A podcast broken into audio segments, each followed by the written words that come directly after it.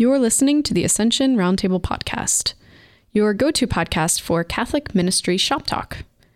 Episode 9 Mindfulness in Ministry, an interview with Dr. Greg Bottaro. Dr. Greg Bottaro is a Catholic psychologist, and in this episode, he speaks with us about how, as Catholic ministry professionals, we can bring mindfulness into our workplace and into our lives to maintain better balance and perspective on the work that we're doing. He's also going to share with us some tips from a psychologist perspective on evangelizing, which I think you'll find really interesting. Stay tuned.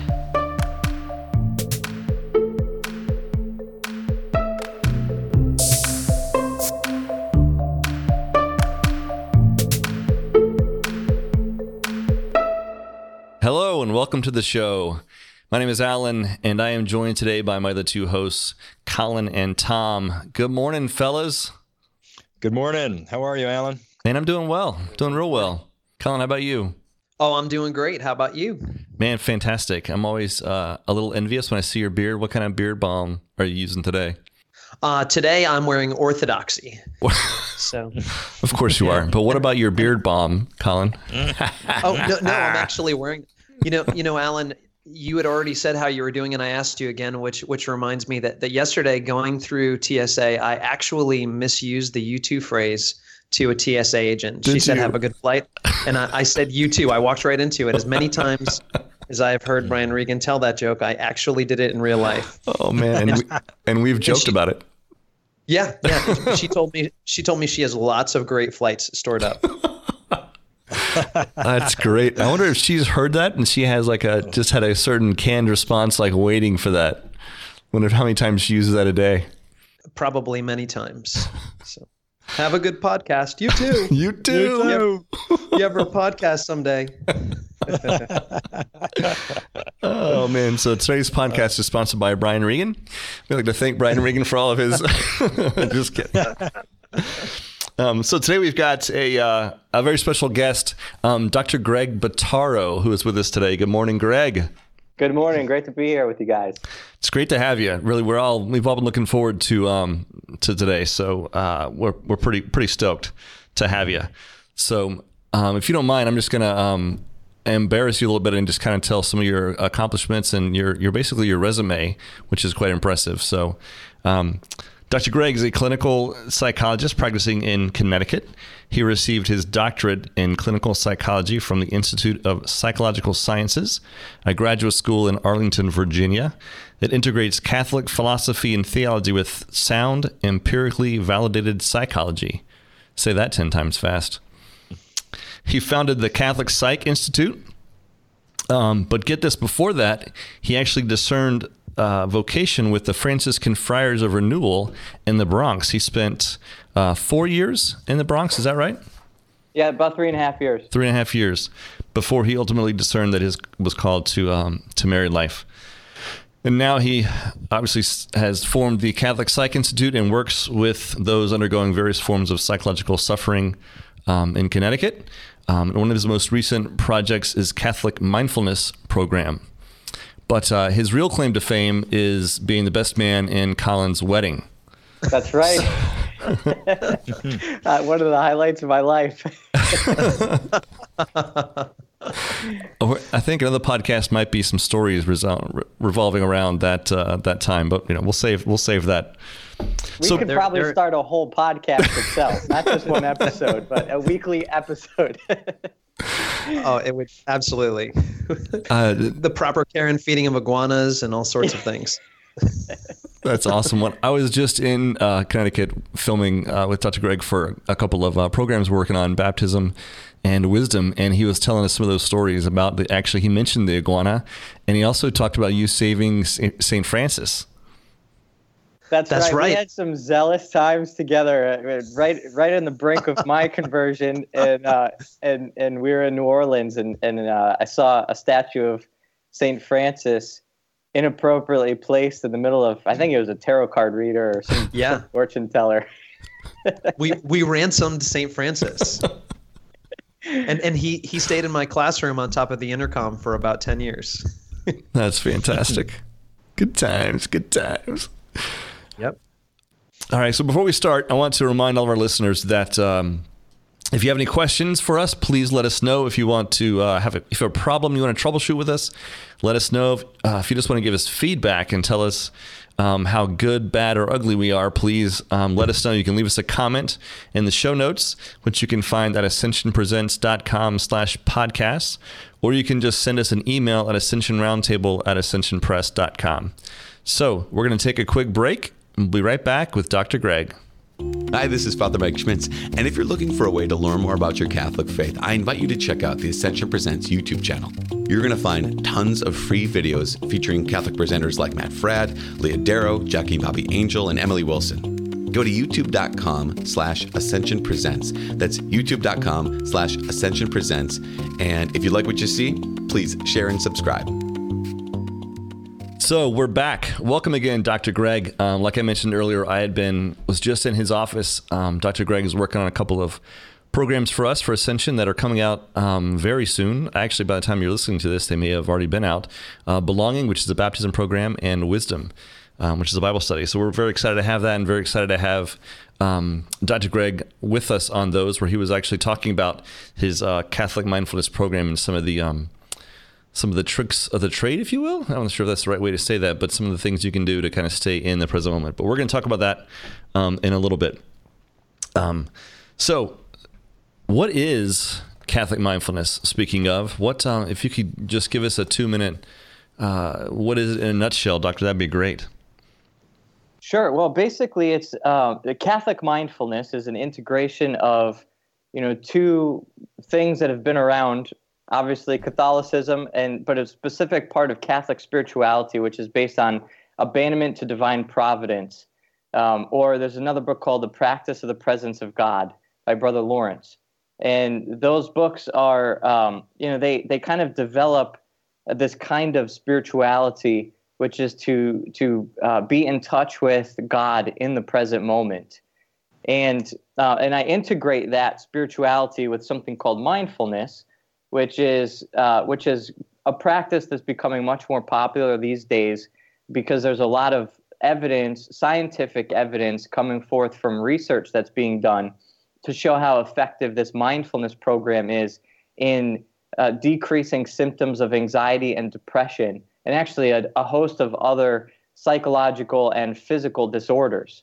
And so medical science is starting to, to kind of perk up its ears on the, the power of this kind of practice to help people um, grow in health non medicinally. And, uh, and so it's just becoming really popular. Um, and so I've brought together the two into this program of Catholic mindfulness. And ultimately, we realize that uh, by trusting God, which is really the heart of abandonment to divine providence, uh, we, we can learn how to be without worry and without anxiety and feel less depressed.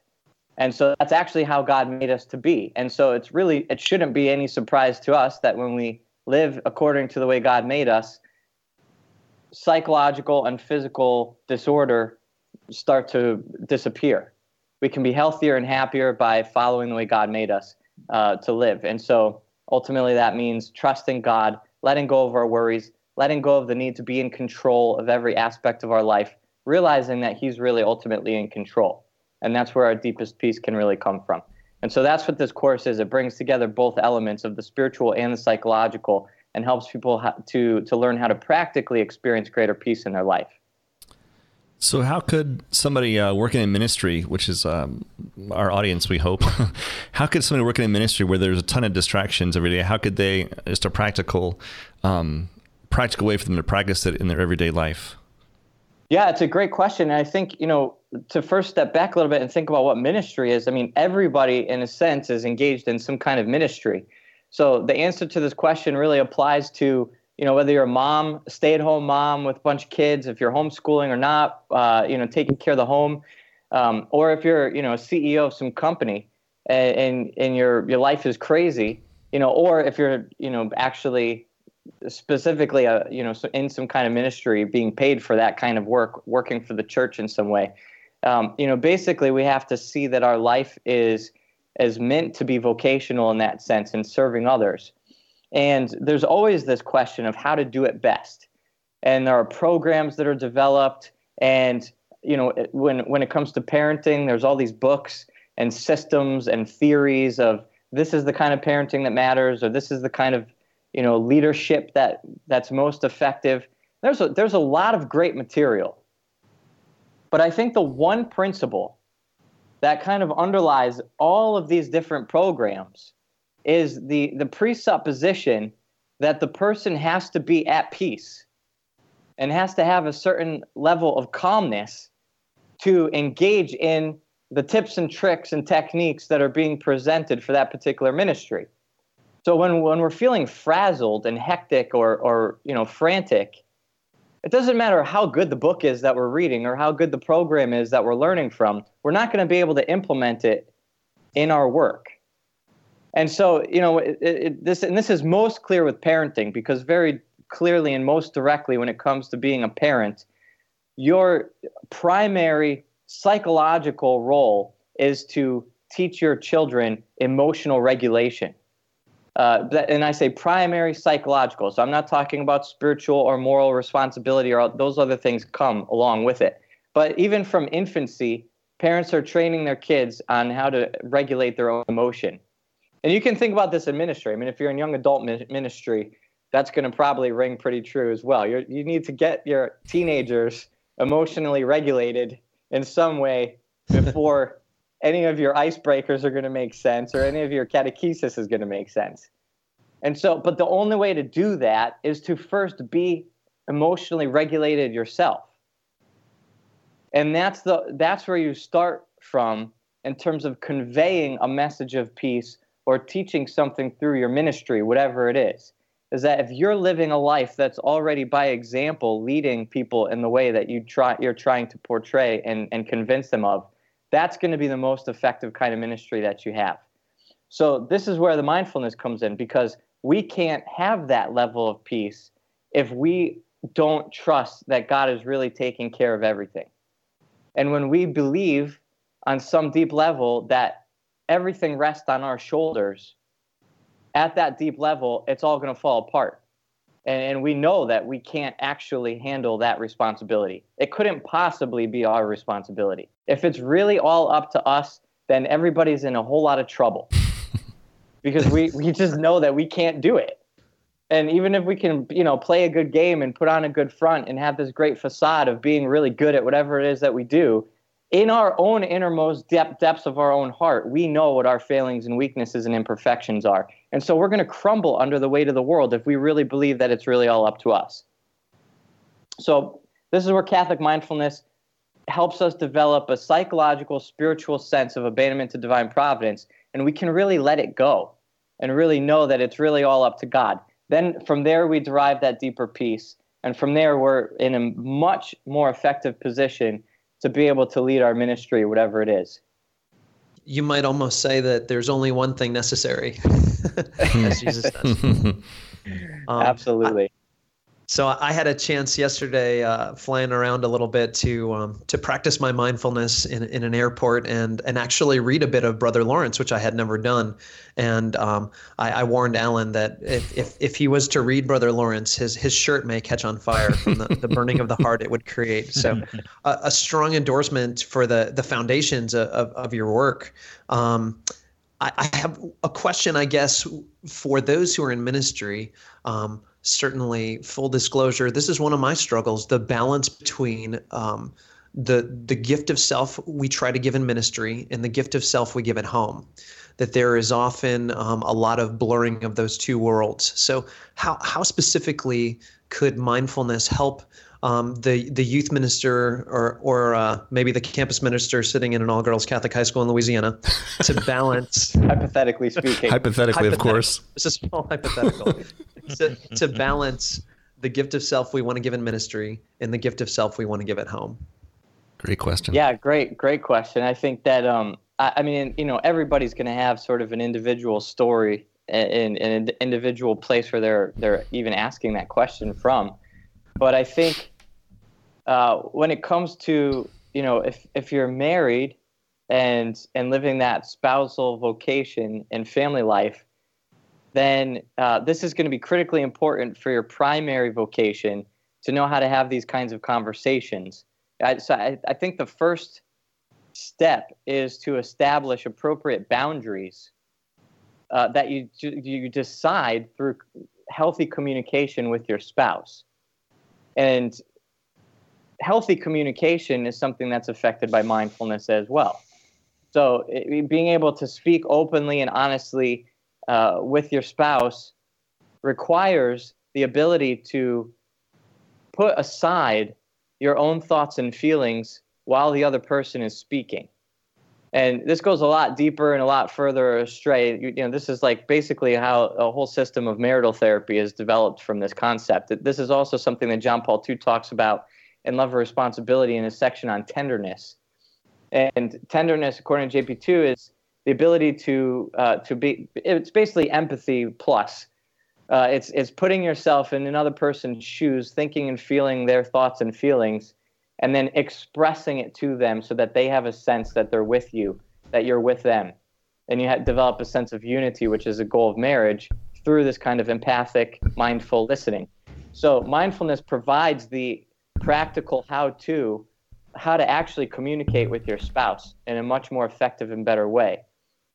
So from there, you're able to express what your needs are and you can figure out like okay, I'm having, you know, trouble with my ministry in this way or I feel like I need some extra time uh, or, you know, and then your spouse has a chance to say, well, you know, I need some more some more time from you at home and that kind of thing. So that would be step 1.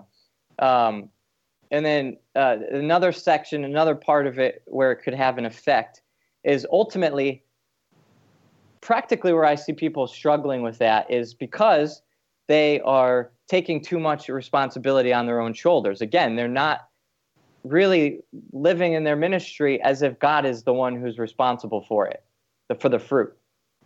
And you know, this is where Saint Therese comes in again, and she's like, "I look at, I'm just here to do what I'm told, and whatever happens at, as a result of it is not up to me.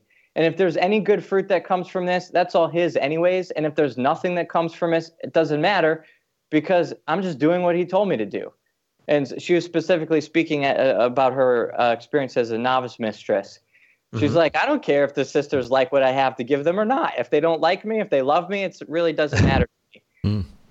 So if we have that sense of boundary uh, in our own heart according to our ministry, which means we understand God's in charge, we trust Him, we abandon ourselves to Him, then we don't have to take home the struggles and difficulties of where things failed that day. You know, yes. or the kids that are, you know, on the phone trying to call us through the night and and we think that we have to make ourselves available to them inappropriately because otherwise we're going to lose them. Or, you know, and then somehow we messed up and they're not going to come back to youth group next week or you know some some issue like that might come up so ultimately at the core if we put responsibility where it's supposed to be i think that'll clear up a lot of those difficulties hmm.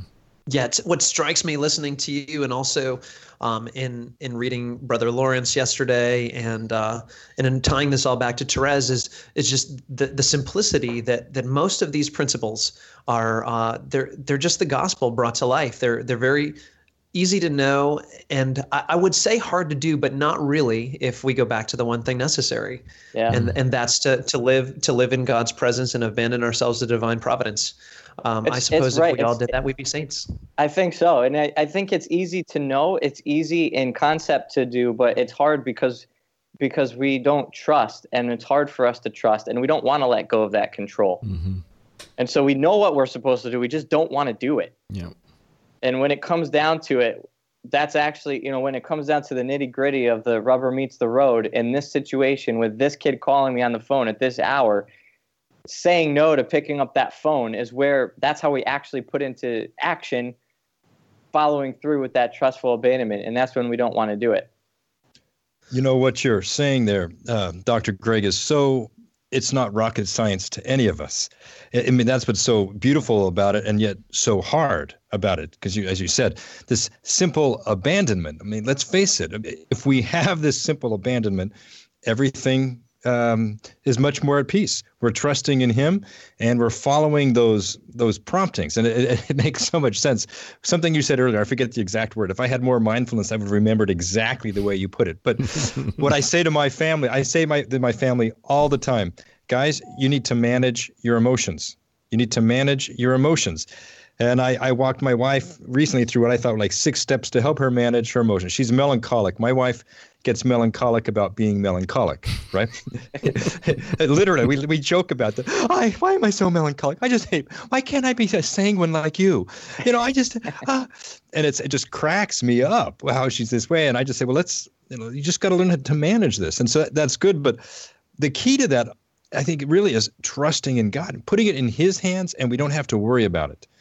Um, on that note, um, all of us here have been working in ministry in different aspects, and uh, you've you've touched on this already, Dr. Greg. But uh, those of us who work in ministry, we, we have certain trappings that we fall into, right? Either we, we have this huge need to be needed, and because of that, we feel like we just always got to be there for people. Uh, uh, so we can't let go. But what would you say would be some of the the psychological traps for for people in in ministry that, that are out there because uh, th- that's our audience that are listening to these podcasts. What would you say would be some of the the top traps that we tend to fall into, and how can we avoid those? Sure. Yeah. I, I mean, I don't know if I could give you an exhaustive list, but I'll just kind of try to think of a couple things off the top of my head. Um, you know, for the first thing that comes to mind as a psychologist is kind of the old joke about therapists in general, which is, you know, therapists are the ones who need the therapist the most. And people mm-hmm. go to grad school or ther- you know get they major in psychology because they're trying to figure out their own issues right? So i think i think uh, you know i think the first thing is just and, and it, it relates to what you said they, they, there's there can be a need to be needed. And ultimately that's where um, you know people can fall into that trap of trying to get something out of the ministry more than they're giving and i think ministry has to be a gift of self and it's it's one of those aspects of, of vocation where it's it's got to be a dying to self, a gift of self, in an appropriate manner. You know, the full gift of self is appropriate in marriage. So even being able to make those boundaries to figure out how much do I need to pull back from what I'm giving to this particular ministry, that's also a sacrifice. Where and this happens all the time with guys. I see mostly with men um, in in relating to work in general it's like you know if i go home and i feel like my wife is nagging me or not appreciating me and she's not showing me gratitude for all the hard work i do and then i go to work and i'm getting all these kinds of accolades and you know you know people love what i do and i'd rather spend time at work you know and i think the same thing can happen in ministry you know if, if this is where you know people look up to you and you feel good about yourself you're getting something out of that and it's it's uh, distorting the the equation and it's tipping the balance in the wrong direction mm. for for giving more than you're getting. And I'm not saying you can't receive from the, your ministry. Absolutely, as in everything, the gift of self is reciprocated if it's appropriately you know imaging the presence of god you know how, how the trinity is manifest everywhere there's there's a mutual giving and receiving. So when you make the gift of self in your ministry of course hopefully it's being received and therefore there's something you're getting back out of it. But it's it's a matter of what the primary goal and focus is and intention of of the minister. So generally speaking uh, looking to get something more than you give to the ministry can be really problematic it reminds me very much of uh, my experience yesterday in, in reading brother lawrence he talks about the confusion of ends and means um, especially with regard to the virtue of charity. And that's something that that's come up, I think, in our conversations a lot. Um, that we we flip the ends and the means, we forget the the primary goal. And I, I think that's w- what you're saying here is that it's easy to um, to interiorly make the end of our ministry our own fulfillment rather than the self gift. Um, it's not that it can't. You you should you will get fulfilled, but you only get fulfilled if you actually make the gift of self, which is the whole paradox of of uh, our, our our meaning of life being found in self gift. So so that's that's a, a very uh, powerful thing. I think there were there were a lot of you, you can't see if you're listening to the podcast, but all of our heads were nodding very very uh, largely on our Skype call. Yeah, and for people working, excuse me, for people working in the church that have a lot, of, a lot of volunteers, some of the volunteers fall into that trap as well. And so I think it's you know their place mm-hmm. to number one, like you said, make sure they're mindful of, of it themselves and living it themselves, but then to help the people that are volunteering for them, whether they be in RCIA or adult faith formation or, or youth ministry or, or whatever, that they find that those people that are working with them, volunteering, aren't falling into that trap as well and kind of helping them walk through that, that process and recognize those dangers and recognize those pitfalls so they can stay, um, you know, fresh, but also, um, giving for the sake of, of giving, not to receive, like you said. So Good stuff, man. Really good stuff. We're going to take another quick break and then we'll be right back with uh, more from Dr. Greg. So you don't want to go away. Stay tuned. There might be an upcoming Ascension event happening near you, and we'd love for you to attend. Almost every week, our inspiring Catholic speakers travel to parishes, schools, and organizations around the country to ignite hearts with the love of Christ. Discover and register for upcoming Ascension events at ascensionpress.com/events. All right, welcome back. Uh, I just want to pause again and remind you guys how you can get a hold of us if you want to leave us some feedback, which we would love to hear from you guys. So please do.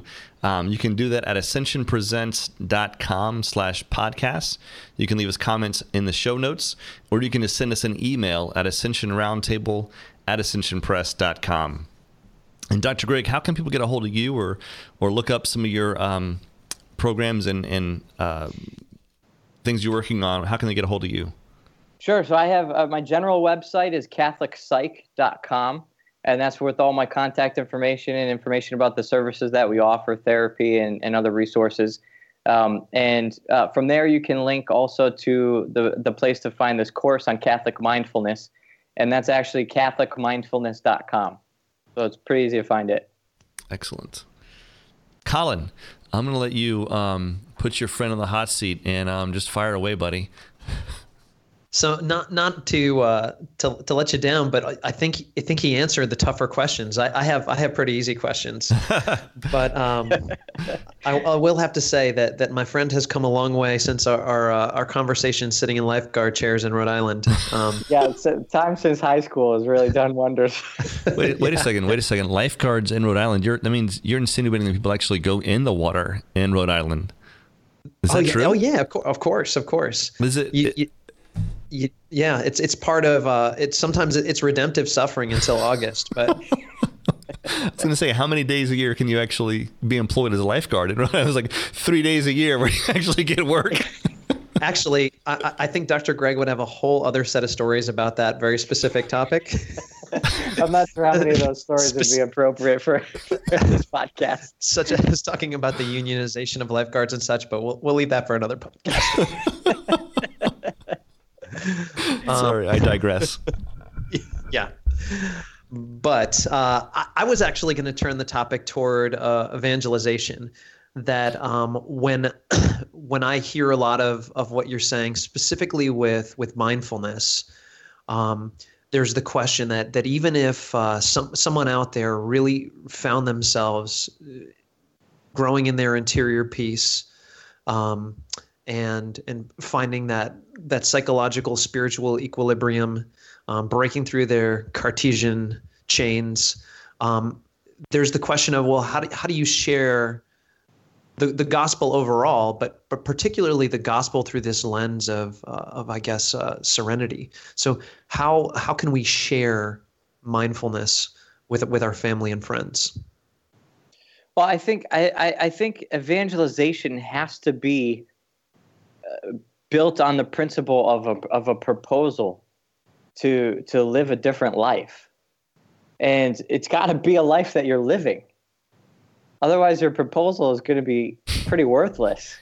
Mm-hmm. And so, I really do see this as a foundational way of life that will affect everything you do include you know your ministry and including evangelization and again coming back to parents this is something i talk a lot with parents about who suffer the pain of children growing up, going to college in their young 20s, and falling away from the faith.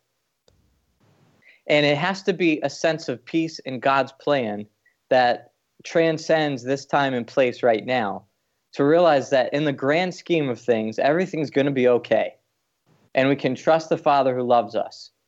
So even if it, if it means letting go of where your kid is at today uh, and, and, and being at peace, still trusting God, so be it.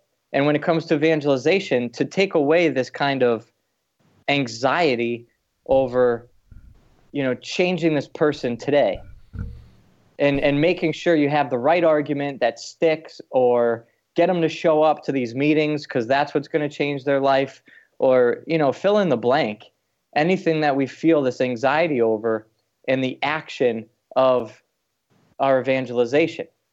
And um, you know a principle that comes from actually comes from i guess from the theology of the body and and uh, and, and some work of john paul ii but you know we have to be marian before we're petrine. So we receive first in the position of Mary, saying, Thy will be done, be it done unto me according to your word, before we go out to convert the masses and to bring people to, to Christ. And that's the Petrine d- dimension. So we're Marian first, and then we're Petrine. And it's being Marian that gives us that sense of peace, which then uh, is almost Petrine in itself, because then people will see us mm-hmm. living that way, and they'll come to us not today, maybe, not when we want it to happen. But if we're being faithfully Marian, we're saying, Thy will be done. It's when God wills for them to see us and come to us and say, Why do you have peace right now? How can you be so calm in the midst of this suffering? Can't you see what's happening around you? I have great friends. They they they just suffered uh, their daughter almost dying, drowning, and uh, and little Joy Laboda, and and uh, her father Matt prayed over her, and this is all over social media, and they're very yeah. public about it. And it was a powerful witness. Yeah. Very powerful witness. And they are so at peace and they're so joyful. And of course, it was heart wrenching and terror, you know, terror, terrifying and, and traumatic going through it, which are all normal human uh, emotions that God made us to feel. But not for one second was their faith shaken. The only response in the face of tragedy was to talk to God about this, to tell God what, what needs to happen. And Matt had a prayer and he turned to God and said, Heal my daughter. Mm-hmm. With that force and, and, and authority of a father. You know, but it was God he was turning to. You know, it, it, and that's the witness here where he wasn't, you know, throwing it all in and, and getting anxious and wondering if the whole thing's real or not. So that's the kind of peace I think that we can have um, that that will eventually evangelize people and that people come around and say how and, and I even saw the comments that flooded on the Facebook posts and and people you know I think there was an a, a, a, an EMS worker or a policeman or somebody that you know, was just literally deeply affected in that way, where he was asking, "How do you guys have so much faith in the in the midst of this?" And they had a chance to evangelize because they came to him. So, yeah, I mean, it, it's all it's all very scriptural that that if we if we exude hope, people will ask us the reason for our hope, but we we can't give what we don't have. So, exactly. yeah, I, I think there there's uh there's one thing necessary to go back to the beginning hmm of our conversation um, very important for our listeners to go back to that because there's that sort of amnesia that overtakes us that we we know all this and yet it's very easy for us to slip back into oh well i gotta i gotta tell the kids about all this and all of a sudden i'm running around and there's you know there are meetings to be had and there's confirmation kids coming tonight and this and that and the other thing but but one thing is necessary and we'll evangelize if we remember that so mm-hmm. you have spoken well absolutely yeah i agree um, I, I think Alan had a, a Alan always just wants to make jokes and stuff, so I know he's got a question about that. But but maybe I, I, I might actually ask a, another question first, in yeah. that if we if we are evangelizing, part of our our role to to go back um, maybe to make a little bit of a, a Star Wars sort of uh, analogy here, can can we be um, mentors for others in this way of, of mindfulness? What what would you say to um, to those who seek to be um, in, in the the style and, and, and wording of Pope Francis to be uh, to be practitioners of accompaniment Um, I said that in way too many words and made it sound very complicated and technical. But how do we accompany our friends and our family and those in ministry and have, helping them to be more mindful? How can we be um, reminders that uh, that that affect others' amnesia and, and bring them to uh, to remembering their identity and their trust in God? Well, I think you I think you answered it already before, but and you use the phrase, and I think it's just the simplest and most concise way to just get a point across is you can't give what you don't have. Mm-hmm. And whether you're a parent, whether you're in ministry, whether you're leading a company, whether you're evangelizing, um, it doesn't it doesn't matter. You can, you just can't give what you don't have. And so the first order has to be your own personal conversion and it's got to be it's got to be a lifelong process. It's got to be your lifelong focus is growing in your own abandonment and and drawing closer to christ yourself.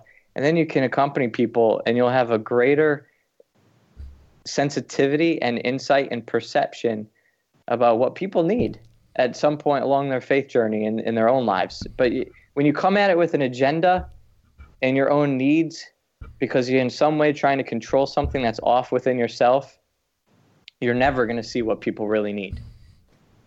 And you might have two kids or two adults, two people in exactly same situations, but their needs are going to be radically different from each other. And, and you're not going to see that if you're coming at it with an agenda. So the first step, and I think the most important step, has to be you're coming to, to receive that peace yourself. You know, it's so Amen. easy to forget that, and and also it's it's um it's much easier to point out what's going on in somebody else than it is to look interior in yourself and then make those changes in yourself. Like you said, you got to live it first, and that can be difficult for some people. And for me, because it's much easier to have to be ministering to somebody else and not want to have to look interiorly and and and um, look at what's going on in my life and kind of take that to prayer and really let God work on the challenges in my in my heart and my life. That's much more difficult to do. Absolutely. Well, if I wanted to take that next step and look at my own life, uh, how how might uh, what website might I go to in order to? Uh... well, you could always go to CatholicMindfulness.com. That's going to help you. Dr. Greg um, has has helped. yeah, yeah, CatholicMindfulness.com. But I, I will make a plug that many people have been helped by. Um, not only this idea, but by the actual practice of the course. That I guess what I was kind of getting at in way the way of accompaniment is that um, accountability is very um, that to, to set off on a path and, and maybe to maybe somebody listens to this podcast and they pick up brother Lawrence and they they read a book and that's that's helpful. Um, but I think being a part of a, of a community and having a commitment to a course is helpful. So I want to make people aware that um, that there is there is a course available and that um, it's also helpful to uh, to take that course perhaps in, in a, a bit of a community where there are, are others who are striving in the same way and uh, and growing with you. So oh, CatholicMindfulness.com. I, I, absolutely, I couldn't I couldn't say that more. And um, you know, one of the I, I transitioned from teaching this course in person in my office in Connecticut to recording it and putting it online for people to make it available to a lot more people. Um, and that's been a great blessing because there's just the the the the comments, the feedback that I've gotten from around the country is just overwhelming, and I had no idea what kinds of situations in people's lives I could be affecting through just by recording something that I did already and slapping it online, and then all of a sudden it just opens up the market unbelievably. The one negative part of that is that it, it does kind of take away the community aspect of it. So when I taught the course in person, it was great because we'd have 10 to 20 people and we'd all be sharing together in the journey and the experience and the accountability is there. And psychologically and sociologically, accountability is really huge to accomplishing goals that you set for yourself. And that's why there's all these like exercise groups and dieting groups and you know it's always helpful to have some place to check in and plug in but that's I built into the course that I offer online. I, I'm at least trying to encourage that accountability by um, offering people to find somebody that they can share their login information with, so that you don't have to actually purchase two separate course you know course accesses. Um, and so, and especially between husbands and wives, I, I love when spouses do this together. But basically, you, you are, you know, somebody might be inspired for themselves to to sign up for this or to take this journey to start to explore their own personal narratives in ways that they're not staying in the present moment, in the ways that that's leading to lack of peace.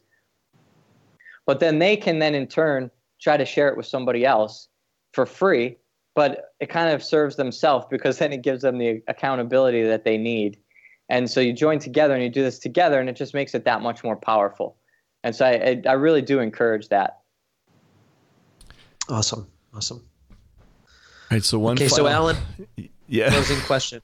yeah. So one final question, and we talked about this um, a little bit last Monday when I was there, and I would just love you to share a little bit with our listeners on this idea of I think one of the things that's underrated in the world is humor. I, I really think that um, just let the the fight the psychological effect effects that happen when people laugh together are huge. And we were talking about you were saying how when people are creative together, a similar thing happens physiologically. And so I'd love to just hear your thoughts real quick on um, humor and creativity when it comes to kind of breaking the ice with people. Like, say you have RCIA for the first night, or it's your small group, and you just have these people that you want to kind of allow them to bond a little bit and break down some walls so that people can, uh, you know, so they can go a little deeper in their conversation. How do you, um, what would you suggest as far as humor and creativity goes, and and that sort of thing? Yeah, absolutely. I think it's really important to to have that desire to to want to be you know, creative and fun and humorous and funny. You know, you want to break the ice with being a, a kind of person that people like to be around.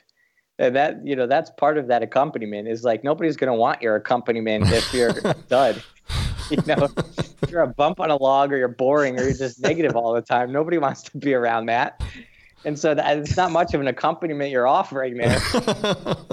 you know, but it's it's amazing to look at the research and to see like with mindfulness um, how it correlates to creativity specifically. And because in order to be creative, and creative relates to humor, if you think about people that are really witty, like I'm not talking, you know, obviously we're not talking about dark humor or just like making fun of people or those kinds of negative types of humor, but um, you know, like people that are really witty, they're they're very present minded, mm-hmm. and they're typically people that are not as anxious and not really filled with worry, and so they're really they're catching things on the fly. They're really picking up on things in the moment, and that's where their focus is. That's where their intentionality is. Um, and so, just like when you're a company and you need to know what people's needs are when you're evangelizing, and you have two people in the exact same situation, you need to be perceptive to each individual person. That kind of perceptivity, um, that ability for that perception opens you up to just kind of being, you know, catching things on the fly and being more witty and and and bringing more humor into a situation. And so I I think that's in a in a sort of um, subdued way, or I guess a just a non-direct way, another way of evangelizing, because you're showing people I have a levity that only comes from real peace, and then it, it starts the conversation at least unconsciously moving in that direction. Well, where does your peace come from? How are you so happy? How are you so funny? How are you so on on the ball and catching every one of these little things that are you know flying out of left field? So I think there's a, a great correlation there. All right.